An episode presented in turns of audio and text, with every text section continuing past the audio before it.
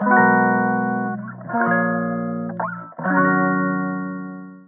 い、マールのラジオマールです。今日は2月16日木曜日ですね。はい。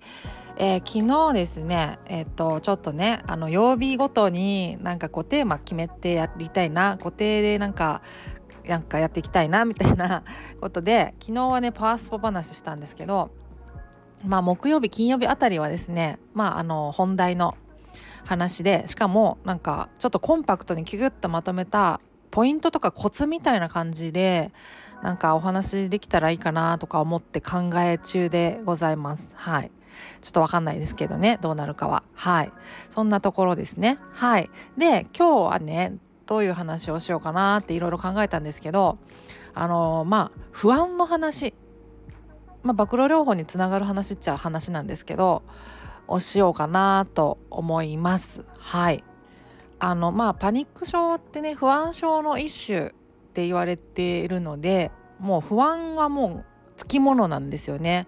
あの最初はもちろんね発作から始まるんですけど、まあ、そのうちね発作が出たらどうしようっていうような不安に変わっていくっていうような感じがあってもう必ず不安っていうのが出てくるんですよね。だから発作は出るんだけど不安は全然感じないんですけどみたいな。人がもしいるとしたらもうそれはもう不安症でもなければパニック症でもないっていうことができると思いますね。うん、発作自体はね実は確かにその結構な確率でなる人がいるらしくてあのストレスがたまればなるものだからそうそうそう誰でもなるものだからねそうだからそれをまああの引きずってしまうとですねまあ不安症パニック症になってしまうんですけどただねなんかそのストレス溜まってただけだしとか体調悪かっただけだしと思ってゆっくり休もうとか思って考えると別にその引きずらなかったりっていうことがまああり得るわけで。うんうん。だからまあもう不安を持ってしまってうっていうこと自体がまあパニック症不安症っていうことになるんですよねきっとね。そうだからまあ不安がパニック症の主訴といえば主訴ですよね。うん。そんな感じだと思うんですけど。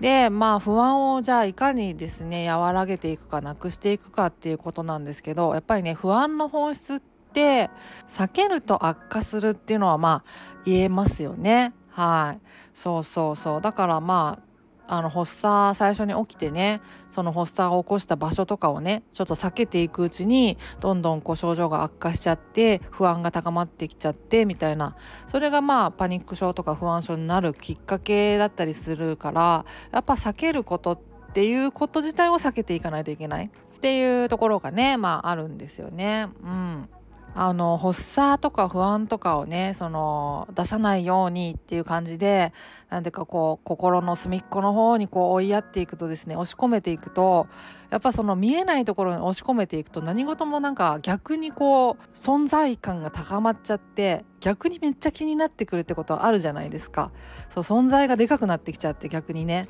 そうなんかもう余計になんかまがまがしいよくわからないものになっていっちゃって心の中で。そうそう。なんか余計になんか不安になったり怖くなったりっていうことはあの何事もあると思うんですよね。もうそれと一緒なんですよね。やっぱりこう避ければ避けるほどなんかどんどんこう強大に巨大に存在がなっていってしまうっていうねことなんですよね。そう。だからねそのもうそれを引っ張り出してきてあの日の元にこう持ってくると明るいところでもうまじまじと見つめてみるとですねあれそんななんか怖がるようなことじゃないなとか大したことじゃないなっていうのは結構思えてくるもんで何事もねそうそうだからそれとやっぱり一緒であの直面すればするほどですねそこまでなんか怖がってなんかこう拒絶するようなことじゃないかもっていうふうに思えてくるんですよね発作も。うん、不安自体もね。そうあのやっぱりね発作そのものはいろいろ症状も出てくるしで発作の症状の一つとしてやっぱりこう切迫感とか恐怖感とかあの自分を制御できなくなるような感覚もうなんかおかしくなっちゃいそうな感じっていうのがやっぱりあるから症状の一つとしてね。だからやっぱり発作が起きるとわなんかやっぱ嫌だな不快だなっていう感覚はどうしてもあると思うんですけど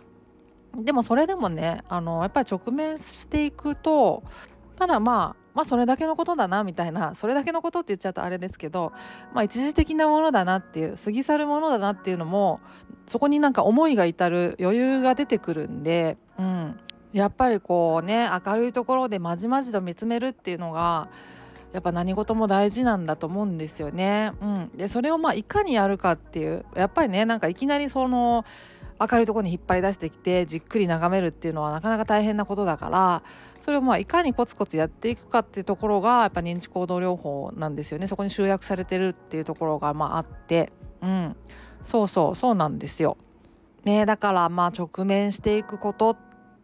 ていう感じですよねやっぱ回復のコツは。うんです。で私はね、まあ、これまでも何度か言ってるんですけど、まあ、めちゃくちゃ急性期に認知行動療法始めたんですねもうめちゃくちゃ発作が出てる時期出まくってる時期にもうかなり初期段階であの認知行動療法始めたからあのもうガンガンこうやっていけたんですよね逆にね。うん、あもうとにかく発作出まくるからとにかくもう呼吸法やるしかないとかうん、なんかとにかくやるしかないみたいな感じになってガンガン逆にできたんですよね。そうただでもそのなんていうかそういう急性期をねなんかこう気を紛らわせるとかそういうこうテクニックを使ってやり過ごしてしまうと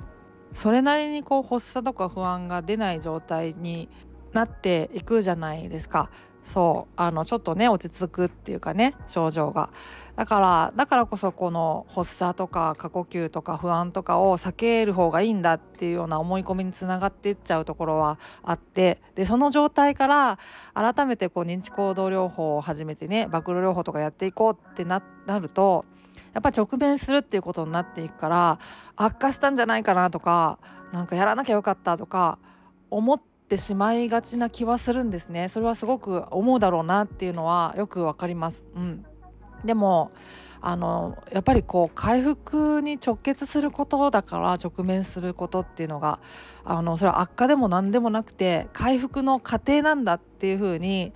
あのまあ理解していただけたらいいかなって思うんですよね。うん、そうそうやっぱりね避けることでこう症状が一旦落ち着いたっていう感じになってしまうと何て言うかこうやっぱりこう不安とか発作が出ない方がいいんだっていうねやっぱ思い込みをずっと持ち続けることになっちゃうからやっぱ避け続けないといけないっていうことになっちゃいますよね不安になりそうなこととか発作が出そうなことっていうのを。そうそうそうそれで、まあ、体調不良からこう発作とか不安になっちゃうんだってっていうような思い込みも重なってしまうとですねもう体調不良自体を避けないといけないっていうことになっていっちゃうからとにかくなんかもういろんなものを飲んだりとか食べたりとかしてなんか健康を保たねばみたいななんかこう悪いところ一個もないようにしなきゃみたいな風になっていかざるを得ないからそうなるとまた大変ですよね。うんどこも悪いところが一個もない状態なんて多分ないと思うから人間。無理だと思うからまあさらにねあのこれから年を取ってねあの老いっていうのもやってくるとどうしてもねなんか体の一つや二つ悪いとこ出てきますからね。うんなんか体も硬くなっちゃうしおかげでなんか首こり肩こりとかもなんか年々なんかひどくなってきたな気になるようになってきたなっていうのもあるし私も。そうそう。あの月経痛とかもなんかひどくなってきたような気がするなっていうのもあるしね。そう。私禁酒持ちだからね。そうそうそう。年々ひどくなってるなっていうのはあるんですけど。だからそういうねやっぱ老いとかが必ずね誰にでもありますからね。まあそれと逆行することはできないから。うんだからなんかね不安とか発作とか出てもいいんだな。大丈夫だな。あの別にやっていけるな私みたいな。そういう風になっていくとですねやっぱりこう不安を感じる理由がねなくなるじゃないですか。うんうん、やっぱそこを目指すっていう感じですよね精神療法って認知行動療法って。でそうなるとねあの再発もあの必然的にやっぱり少なくなるだろうなっていうのは分かりますよねなんかね。うん、なんか抑え込むとか押し込めるっていう治し方じゃないからそうそう。だから再発率低いって言われてるんですけどあの精神療法で治すとね。まあそれはそうだろうなってやっぱり気がしますね。うん。まあまあそんな感じです。はい。そんなところで今日は終わりにしようかなと思います。超10分。めちゃ10分。いい感じにまとまりました。はい。そんなところで今日は終わりにします。ではまた次回お会いしましょう。ではでは。